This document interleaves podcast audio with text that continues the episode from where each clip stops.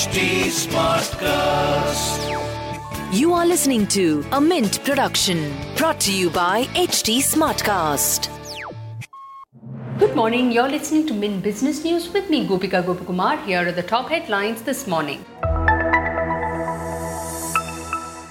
The settlement or transfer of ownership of stocks on exchanges can be cut to just one business day after the trade is executed starting next year. The Securities and Exchange Board of India decided to allow stock exchanges the option to offer the faster T plus 1 trade cycle instead of the existing T plus 2 cycle from 1st of January. The change to a shorter cycle is likely to benefit retail investors who will get quicker access to cash and securities after trades are executed.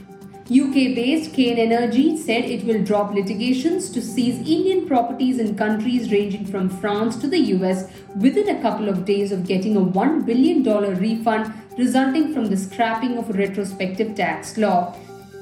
Indian edtech unicorn Byju's has acquired online test preparation platform GradeUp, the company which already had a presence in joint entrance examination and national eligibility entrance test will be going deeper into the exam preparation space and expanding its offerings across 150 exams in 25 categories. This marks the eighth acquisition for Byju's in 2021, which has already shelled out more than $2.2 billion in acquisition this year alone.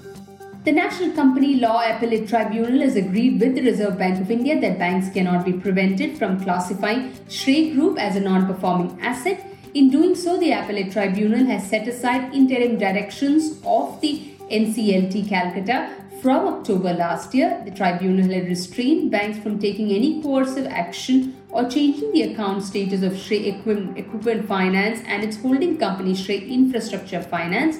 The appellate tribunal found these directions not in order.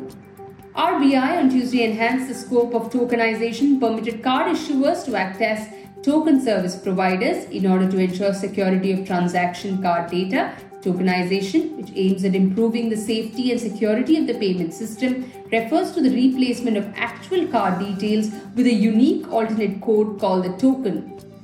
Yes Bank, the single largest shareholder in Dish TV, is pushing for a promoter change in the satellite TV provider, alleging that the board is not acting in line with good corporate governance standard. Dish TV on Monday shared with a BSE a 28 page letter from Yes Bank which alleged that the company has proceeded with a plan to raise 1000 crore rupees through a rights issue despite objections by the bank. Moving on to markets, Sensex Nifty may open flat Asian stocks with mixed in early trade after a dip in US shares. The 10 year US Treasury yield trimmed in advance but remained above 1.36%. And in business term of the day, we look at rights issue. Cash strapped companies can turn to rights issues to raise money when they really need it. In these rights offerings, companies grant shareholders the right but not the obligation to buy new shares at a discount to the current trading price. With that, it's a wrap on today's edition. Thanks for tuning in. Have a great day. Stay safe. Keep smiling.